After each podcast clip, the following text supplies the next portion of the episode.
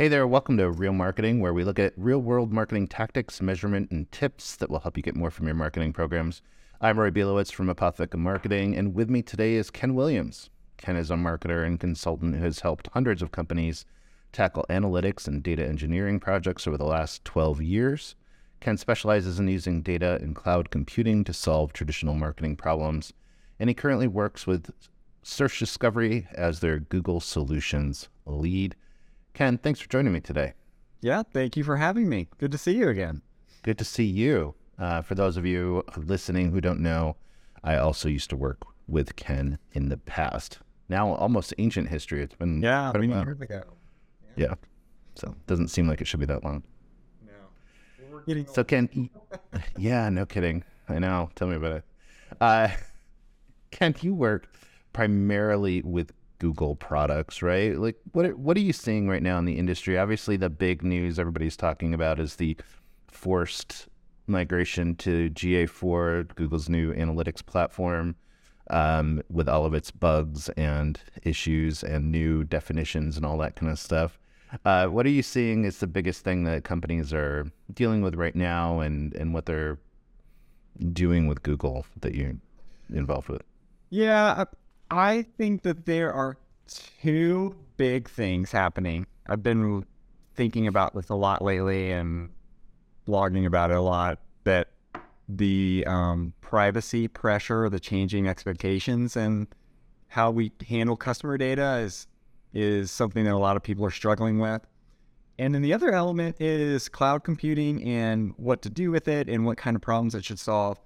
GA4 is just one more tool and it mm-hmm. does make you know it helps with both of those things or it, it certainly takes a position on how to get your data into the cloud and also how to handle privacy and consent in a unique way so you know other competitors um, are taking different approaches um, however it's you know it's constant that i'm in conversations around what should we be doing about right. cookie consent and data retention and you know um, making sure that we've got like a legal basis for data we're collecting about users things like that I, honestly that's probably the number one thing that i see people struggling with but right. you know at the end of the day because we got the deadline coming up to get on ga4 i'm also just in the weeds of changing tags over a lot too Yeah, I mean that's that's I think a lot of companies really tried to ignore it because they were like, oh, they're they're not really going to make us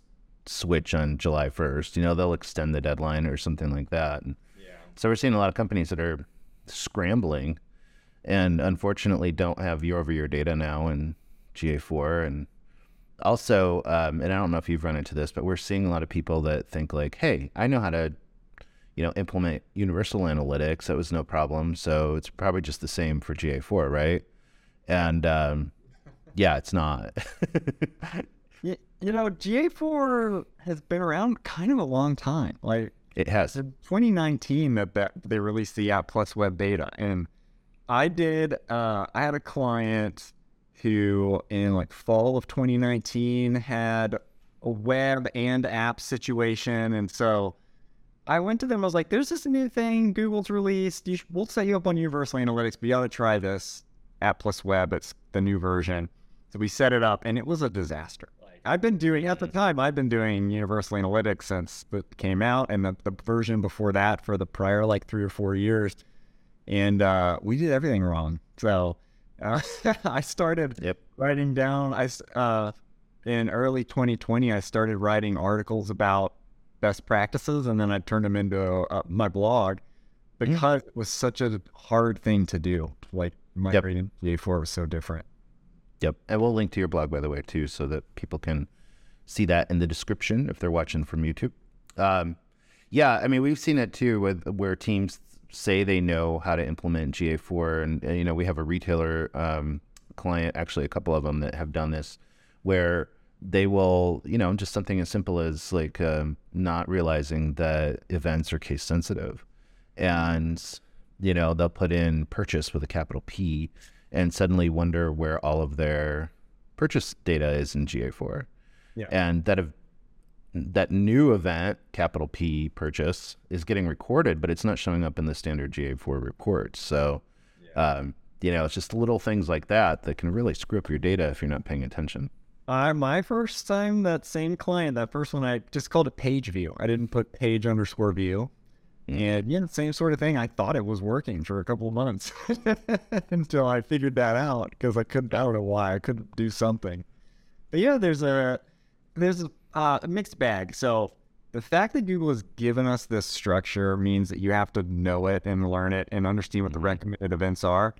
But on the other side of that, as long as you use it, you're following some design. So Google understands what the data is that you're sending to it.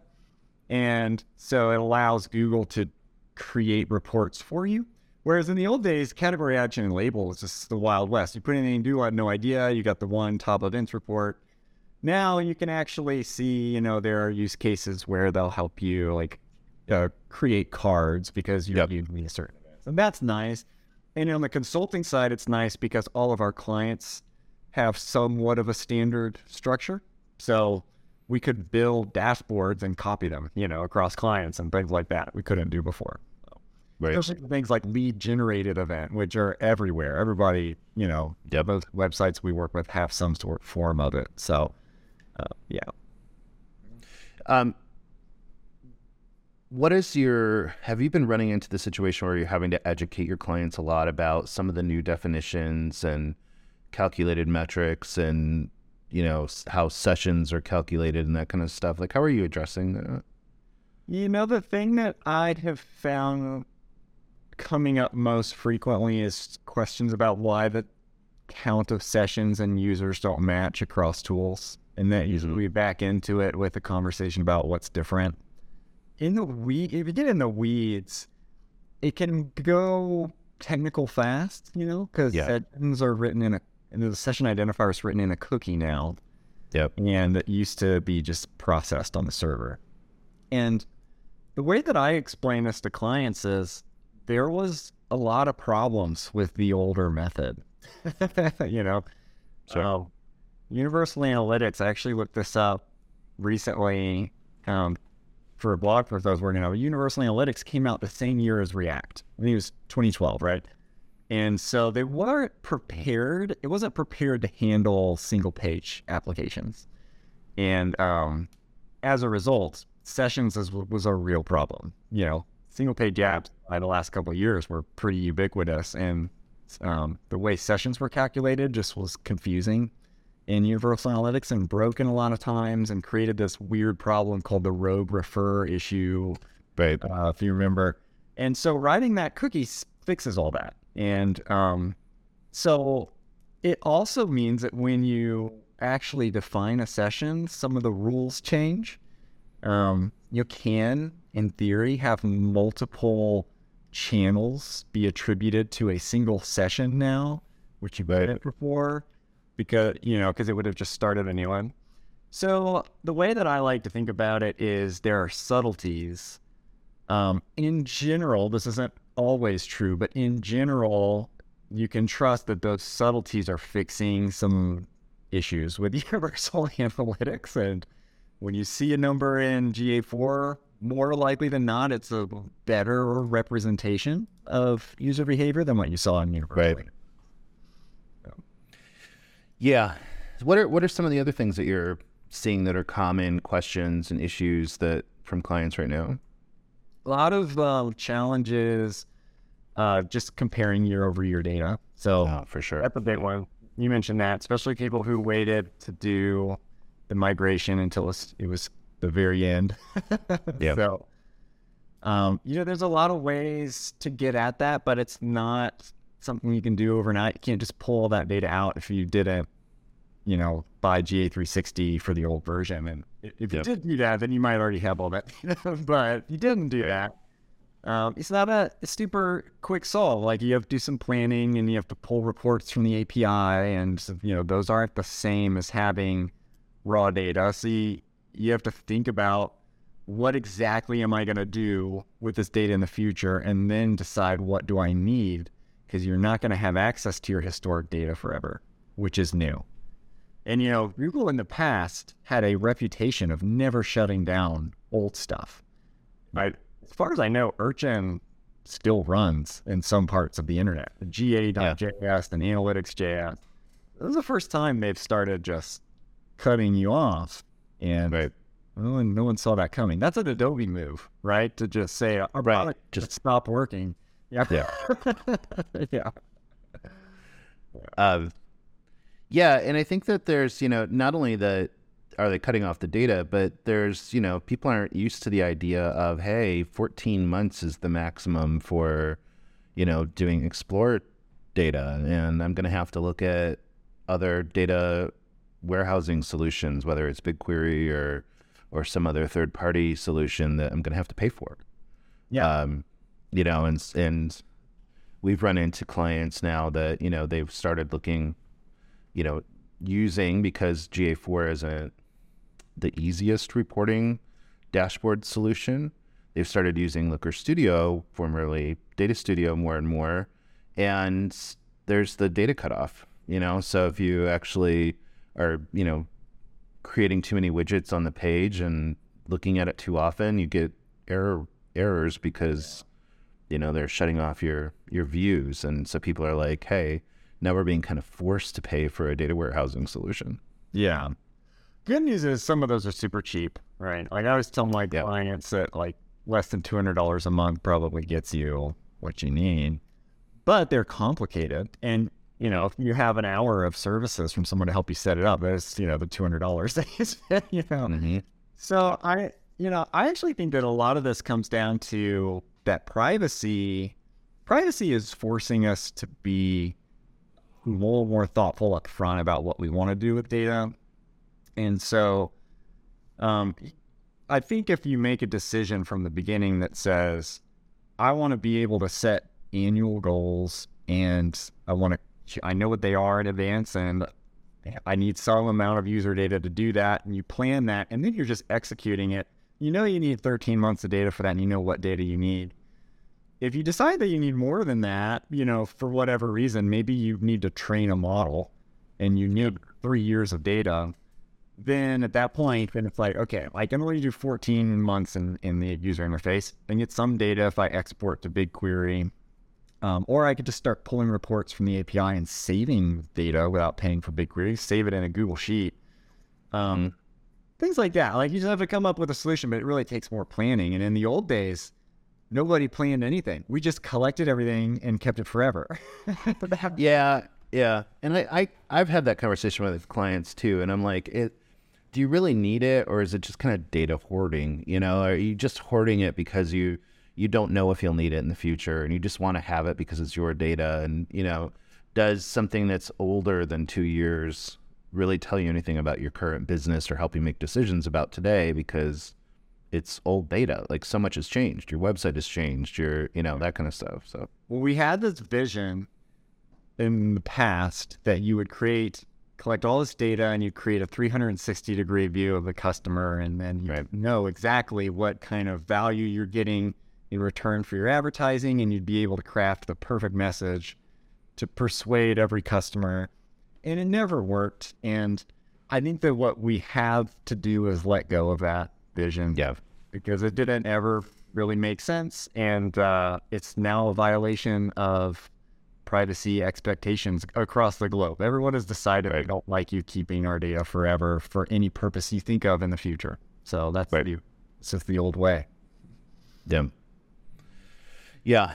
So I mean we've we've been having that conversation with clients and I know the other thing that we've been having is a lot of people are like, well, let's start looking at other tools. And um, you know, we had a, a guest on recently who wrote a book about that, Jason Packer, who wrote about like Google alternatives. Are you having those conversations? Or are you having clients, you know, kind of like, damn it, I don't want this product anymore. We want to look at something else. Yeah, for sure. I would say particularly in healthcare, you know, anyone who is subject to HIPAA um, is uh, has challenges with Google Analytics. It's possible to use Google Analytics, but Google has outright said we are not trying to be HIPAA compliant. We won't sign Yeah. more the BAA forms, and so that one sector is the most challenged um, from my perspective Right. the um the rest of the world you know it's really a matter of what uh I think that there's been a lot of frustration with the, the user interface for GA4. I think Okay. that Yeah. the actual data collection mechanism has been really well received.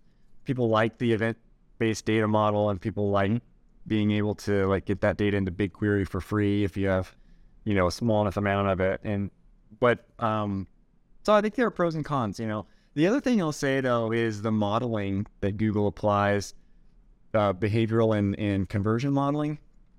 It makes people uncomfortable from my Yeah. experience.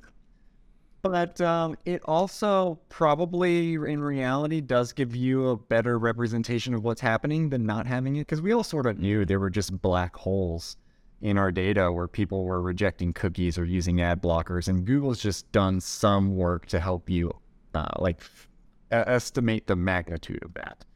And we knew we needed it, but it's weird to look at a report and know that some of this is synthetic. It's not all Mhm. observed. And um, so some people are uncomfortable with that, other people are. And so, you know, I think if people um, are using Google Analytics for data collection and they're not big users of the interface, but they like things like Looker Studio or Mhm. they like kind of having that data just easily brought into a cloud environment where they can sit whatever modern data stack tool on top of it. They'll like GA4 and will probably stick with it. Uh, it's those users who like to be able to pull up reports in the interface easily and quickly, and they had certain ones that they were used to and metrics that you know are uh, changing how they're defined. You know, bounce rate and engagement rate and, and all that. Right. Those are the ones who are struggling, I think, with frustrations. Or the lack of conversion rate in the base reporting.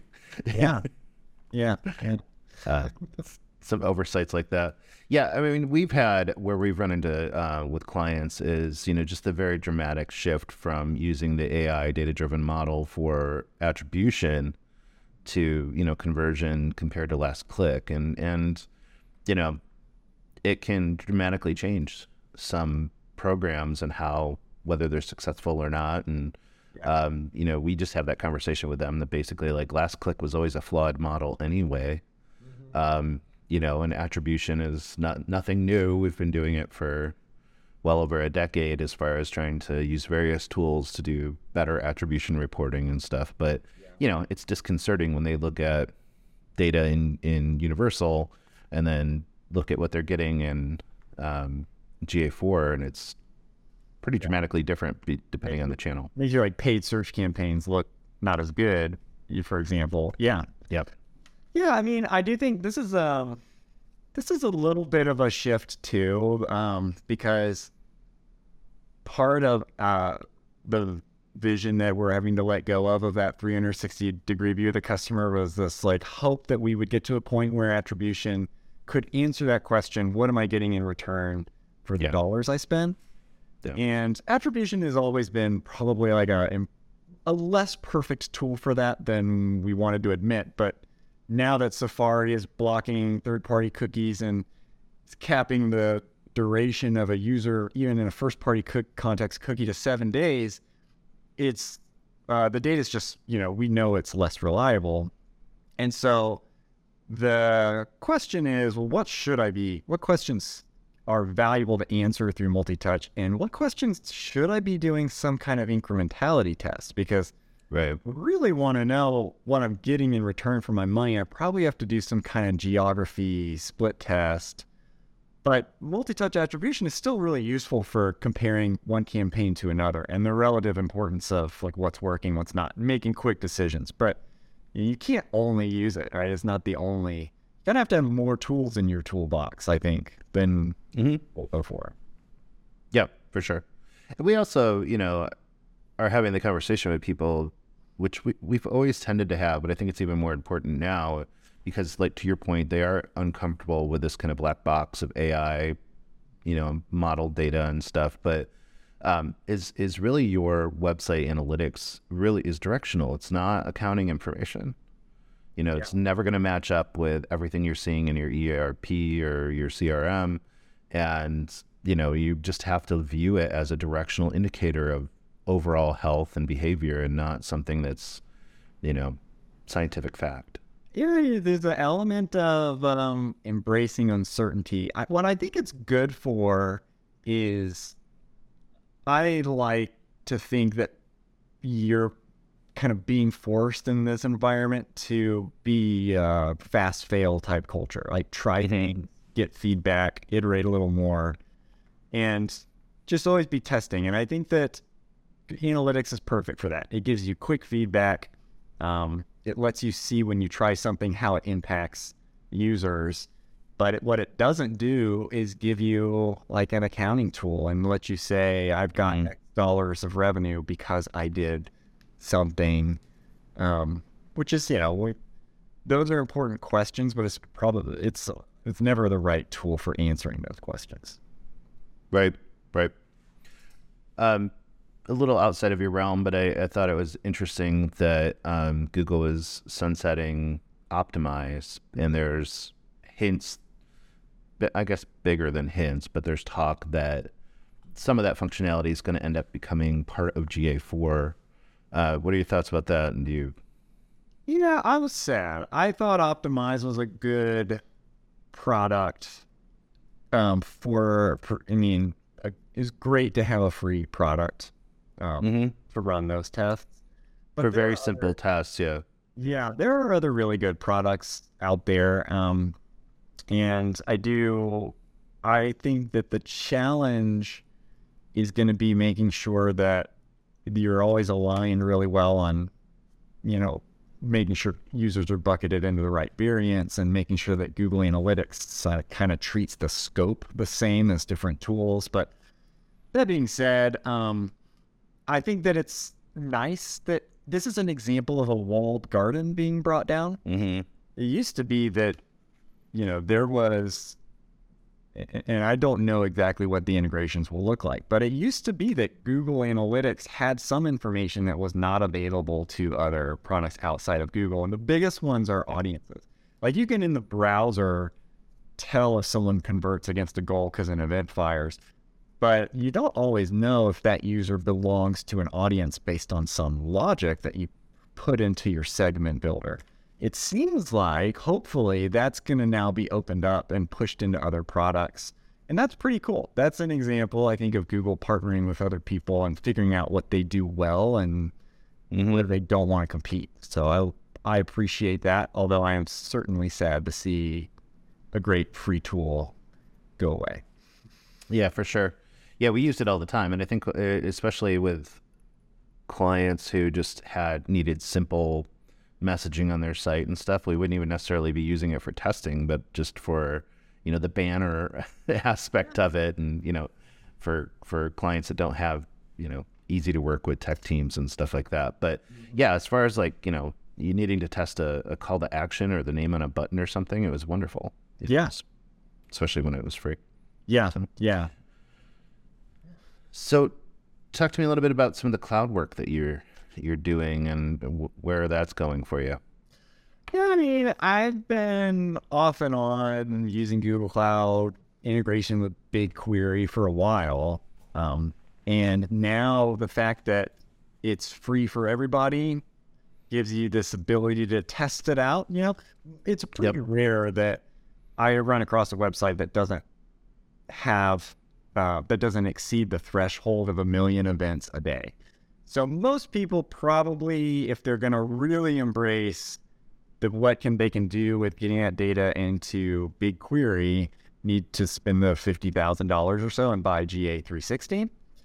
Um, but it lets you for free see what it looks like and try to like build a sandbox and test it out the things that I'm working on are how do we just drop the barriers to things that were previously really custom and really expensive in the cloud. So mm-hmm. once your GA data is in the cloud, there's two ways that you can take it that I think of. One is you can build profiles about your customers and you can use that to integrate CRM data and build audiences and then push those out for advertising. The other is not users level, but just prepare your data for anal- analyzing uh, like you would in a BI tool. Like, how do my campaigns perform against each other and like setting KPIs and, and things like that. Again, because it's in the cloud, it's just really easy to bring in other data. And you might have, you know, spend on um, media that's not in analytics. You can bring that in, especially if you're buying advertising to drive people to your website to convert. You can sort of just bring that in and make it easy to do that return on ad spend kind of analysis. Um, you know, but uh, even beyond that, a lot of people have CRM systems and people get added to those systems because they talk to a salesperson and not because they submitted a lead. And so you kind of, Yep. it, most of those also integrate with BigQuery. So now you've got all this information. It's it's easy to join and, and you can do things like, um, you know, media mix modeling is, is is easier now, not as huge of a undertaking as it was when you had to kind of really work hard to get all your data sources. Yeah. Um, you know, doing some kind of advanced analysis, like scoring the probability that a user is going to buy something in the future, is now easier than it ever has been. You can do it right in BigQuery, and Google gives all these tutorials away for how to do it. You know, so so some of the more the barriers to doing advanced things with lots of data are dropping, and there's just great evidence that co- uh, companies that are doing that are seeing return on investment. So, you know, that's a lot of what I spend my time thinking about is how do we just lower those barriers and let clients test things out and not Mhm. make huge investments, but just try taking baby steps towards, you know, like building these audience profiles so that you can have your audiences synced, kind of like CDP use cases, but simpler. Yep. Yeah, how do we take baby steps towards that, get some value, and then grow it, you know, from there? Because there's, there's a million things you can do. It's sort of sky's the limit. Sure. Yep. And I think a lot of people are, you know, relearning SQL because of BigQuery.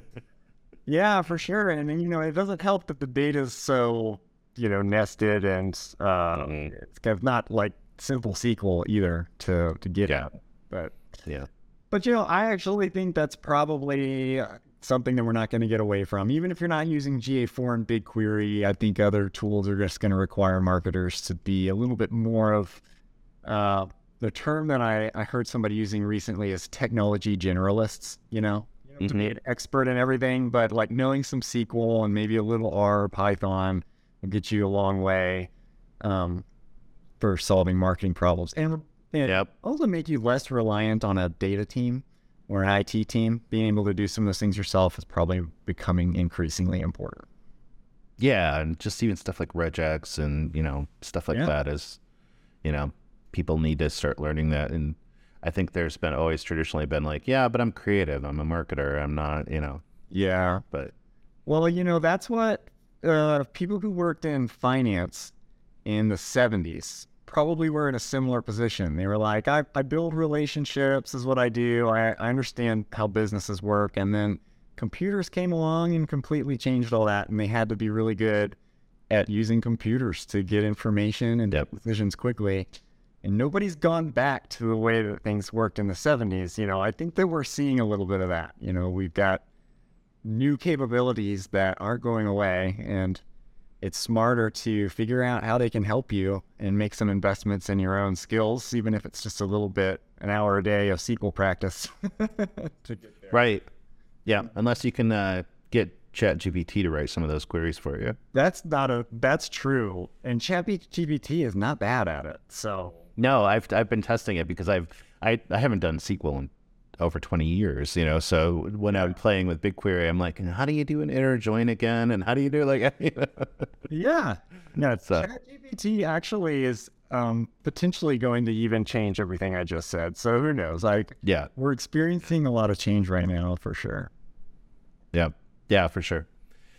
So what else are you working on? What are what are some of the things that you're excited about and seeing um, and and encouraging clients to be working on that they may not have put forefront? I mean, my focus right now is all about helping clients get really good at their first party data pipelines. So, like, the simplest use case is if you use Salesforce or some CRM and users are or deals are closing in there. Mm-hmm. Getting that to a place you can optimize Google Ads or Campaign Manager against that, you know, rather than just the lead form on the website. Like we've been talking about this forever, but it's not a new thing. But um, getting that kind of pipeline set up and getting comfortable and good at that, and and as a consultant, trying to get it where I can replicate it across clients really easily, so it's not always custom data engineering work.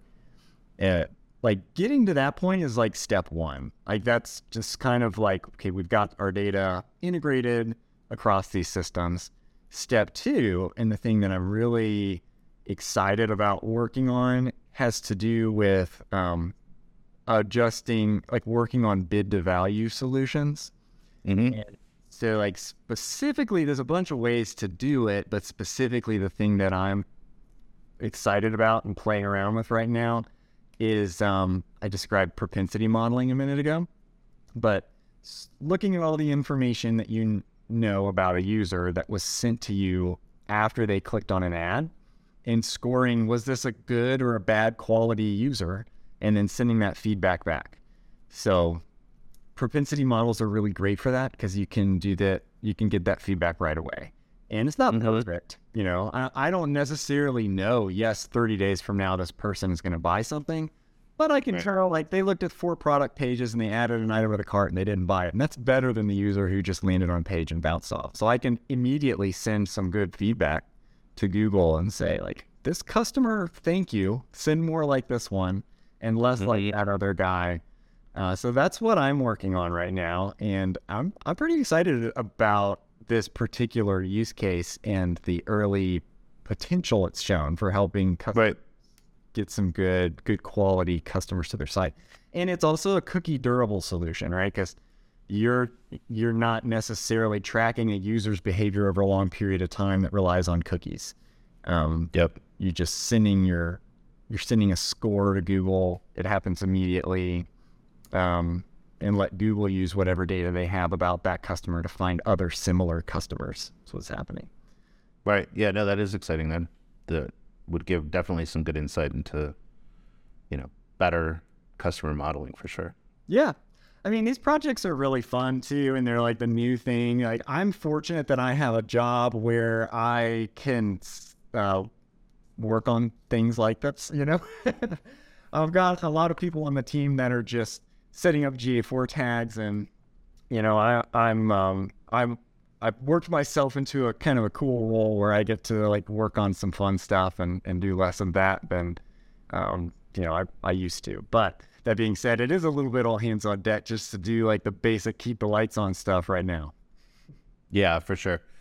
And um, you do, and you, obviously you do have time for educational stuff. Your blog is extremely infor- informative. I personally get your newsletter and and read your articles when they come out, so that's uh, it's always insightful. Thank you. Yeah, I appreciate that. I, I took a bit of a break from it for a while and I've just started to come back with some Mhm. new things that I've been thinking about. For me, if I have something that I'm struggling wrapping my mind around, it helps to write it down and put it out there because it forces Yep. me to, to just like think through it. And so I've I've been jumping back into that lately. GA4 was the perfect time to start a blog. I got Yeah. tons of questions. I didn't know how it worked. And when I'd figure something out, I'd just write it down. And then I was like, I don't have to remember it now. I can always go look that up on my blog. And uh, yeah, I kind of have used that the same way ever since, just about other topics. Yeah. One of, one of the things I found that's been nice about GA4 is that um, there are still so many kind of questions that people have, and people are discovering new bugs or issues with it that not everybody knows. So there's not like these people who are like the great expert that know everything about GA4 because we're all just learning it right now. you know, there's still, even though it's been around for a while, there's new stuff coming out all the time. It's like, oh, did you know this? Or did you know, you know, um, Right. if you try to export this data or do this, you know, like everybody's kind of like, oh, yeah. So it's the great equalizer to some extent, you know? Yeah, for sure it is. And there are a couple people who do a good job of um of kind of like leading the community a little bit in that way and putting out like, hey, there's this new feature that I just saw in the demo account, and they'll put it on LinkedIn or Twitter, and like that kind of thing. I find really helpful and uh, staying involved with people who I appreciate people who do that effort because it takes a lot Oh, of yeah. work, you know. Yeah, for sure. Yeah, what are, what are your thoughts about some of the you know I mentioned the bugs and stuff like that. We run into them a lot, but just the inconsistencies in GA4 that we're seeing, like you know, there, a, a metric may not be available in the standard reporting. It's available in Explore, but then it's not available in Looker. Do you think that's an oversight, or is that just growing pains? I think it's growing pains. You know, it's hard for me to say. I don't I don't know. It is um I think that the team at Google who's working on GA4 is really good. Uh I've like I've met a lot of them and they're they're really smart people and they're really overwhelmed with a lot of small things like that. And I see it as they're ironing out a lot of it. Um, there's a lot of frustration that so much is still being ironed out as we're coming up to this deadline, which is fair. Um, but I think it's probably going to be this way for a little while longer because, you know, like you said, there um, there's a long list of like small kind of inconsistencies, particularly when pulling information out of the user interface, like you described. Yeah. They just need to be ironed out. So it's probably an unfair question to ask because you work with Google very closely, but you work at a company that works with Adobe very closely, at least historically. Do you recommend moving to Google or staying with Google versus Adobe at this point? Or what are your thoughts in that realm? I mean, everyone you ask, I, there's not an official um, uh, answer to this question, so it's a personal Sure. question. I think that the answer for me is all I would, I pref- because of the way I use Google Analytics, I would probably prefer to stay with GA4, and the benefits there are. Um, and like I said earlier, I think it's great at collecting data in a really useful format. I really like using it in BigQuery. I also really like the modeling, and it's got all the integrations to Google products that I think are really useful. Yeah. Yeah. You know, but if but if somebody wants to use a, if their goal is not around marketing but customer experience, they want to understand what people are doing on a website, and they don't want to write SQL. Like that's a use case where I might say, okay, you're going to struggle a little bit with GA4, at least temporarily. I don't think it's a great long-term solution personally to go to another product, but you've got a use case for considering it and at least weighing what your options are. So that's my that's my way of uh, being as diplomatic as possible. Diplomatic. yeah, it was an unfair question. Um, and I think I think you make a really good point though, is that, you know, love it or hate it, the fact that there is such easy integration with Google's other tools and other platforms, especially using Google Tag Manager, like if you're using that to deploy, which you should be using it to deploy GA4, um, you know that integration with Google Ads and and Search Console and BigQuery and all of that combined is extremely powerful. And I think there's not many other third-party tools that would have that kind of you know benefit for sure. It definitely takes a lot more effort to implement, you know, some of that or bring in pull in that data if you're not using GA. Yes, this is true. And you know we haven't talked about is server side Google Tag. Oh, true. Yeah. I think is a pretty I mean, it's hard to really use it um to, it takes a lot of effort to use it to the point Yep. where it gets a lot of value, but it's pretty cool and a really unique offering. Um and it was for a while there's kind of two use cases. It could potentially take JavaScript off of your website so your site could run faster, put it on a server. The other one was it could also extend cookie life for people using Safari. That one they pretty much clamped down on. So the, the cookie life thing is not any longer a value proposition. You can, though, move tags off your website to the server and you can do it real cheap. The other thing that is pretty cool um, is once that data is in the server, you can enrich it. And I don't, I don't know any clients really seeing the power of that. But I think that there's a ton of potential there, particularly where you've got authenticated customers and you need to get at a account.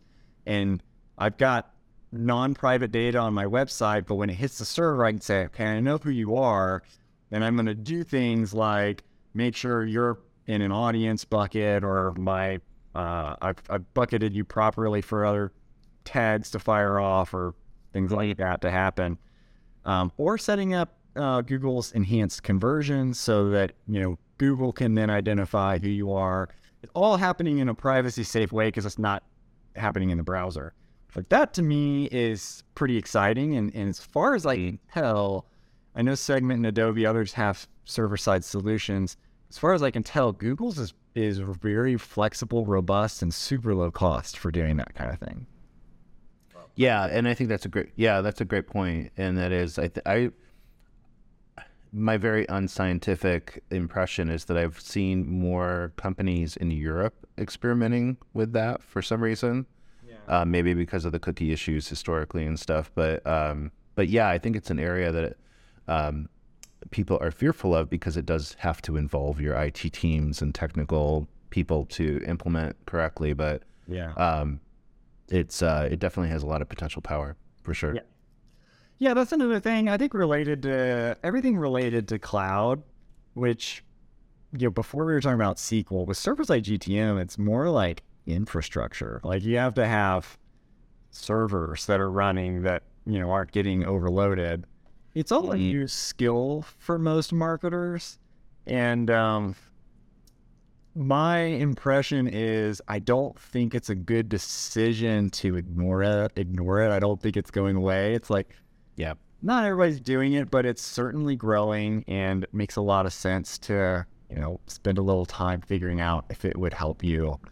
Um, so I, that's that's kind of where my head's at, and then why I spend so much time experimenting and testing around with these tools and writing blog posts about it is just because I think that we're seeing the start of marketing being a little bit more cloud heavy than it has been in the past. Sure. Well, I mean, I think that's just a natural too, with just the sheer amounts of data that marketing entails and, you know, like what you should be learning and, and understanding about your customers and their behavior and stuff like that is it's going to be more technical and going to be more data heavy. Yeah. It's not going to change. It's not going to go backwards. Yeah, I don't think so. yeah. Yeah. Although media mix modeling is something that like 10 years ago, I think a lot of people would say we don't need that anymore, right? We have we have attribution models now and media mix modeling is is too much work. And now we're kind of back. Maybe this is an example of going backwards, Leo. Real yeah. That thing that doesn't need cookies to work. Yeah, for sure. I think the whole cookie thing has really changed the the conversation for sure. Yeah. Yeah, and AI. You know, the the power of you know using some of these AI tools that is only going to increase being able to take your missing data and extrapolate what might yeah. be missing, and you know, yeah. So. Yeah, and you know, I think of marketing from a non-creative perspective. You know, because that's mm. my world. But generative AI can certainly disrupt anyone who's built a career out of doing creative things, which is funny because someone at Google actually pointed this out to me. We always think of technology as freeing up humanity to focus on arts and taking over other aspects of life. And this is an area where it's doing the opposite. And um, you know, potentially generative images, and then in a year or 2 mm-hmm. from now, gen- generative video content might completely change the way that we're our marketing teams are generating creative and thinking about where those investments go and what they what kinds of skills you need to do it. That's yep. That's going to be a. I think everybody is a, at this point a, in agreement that that's a disruption that's coming fast.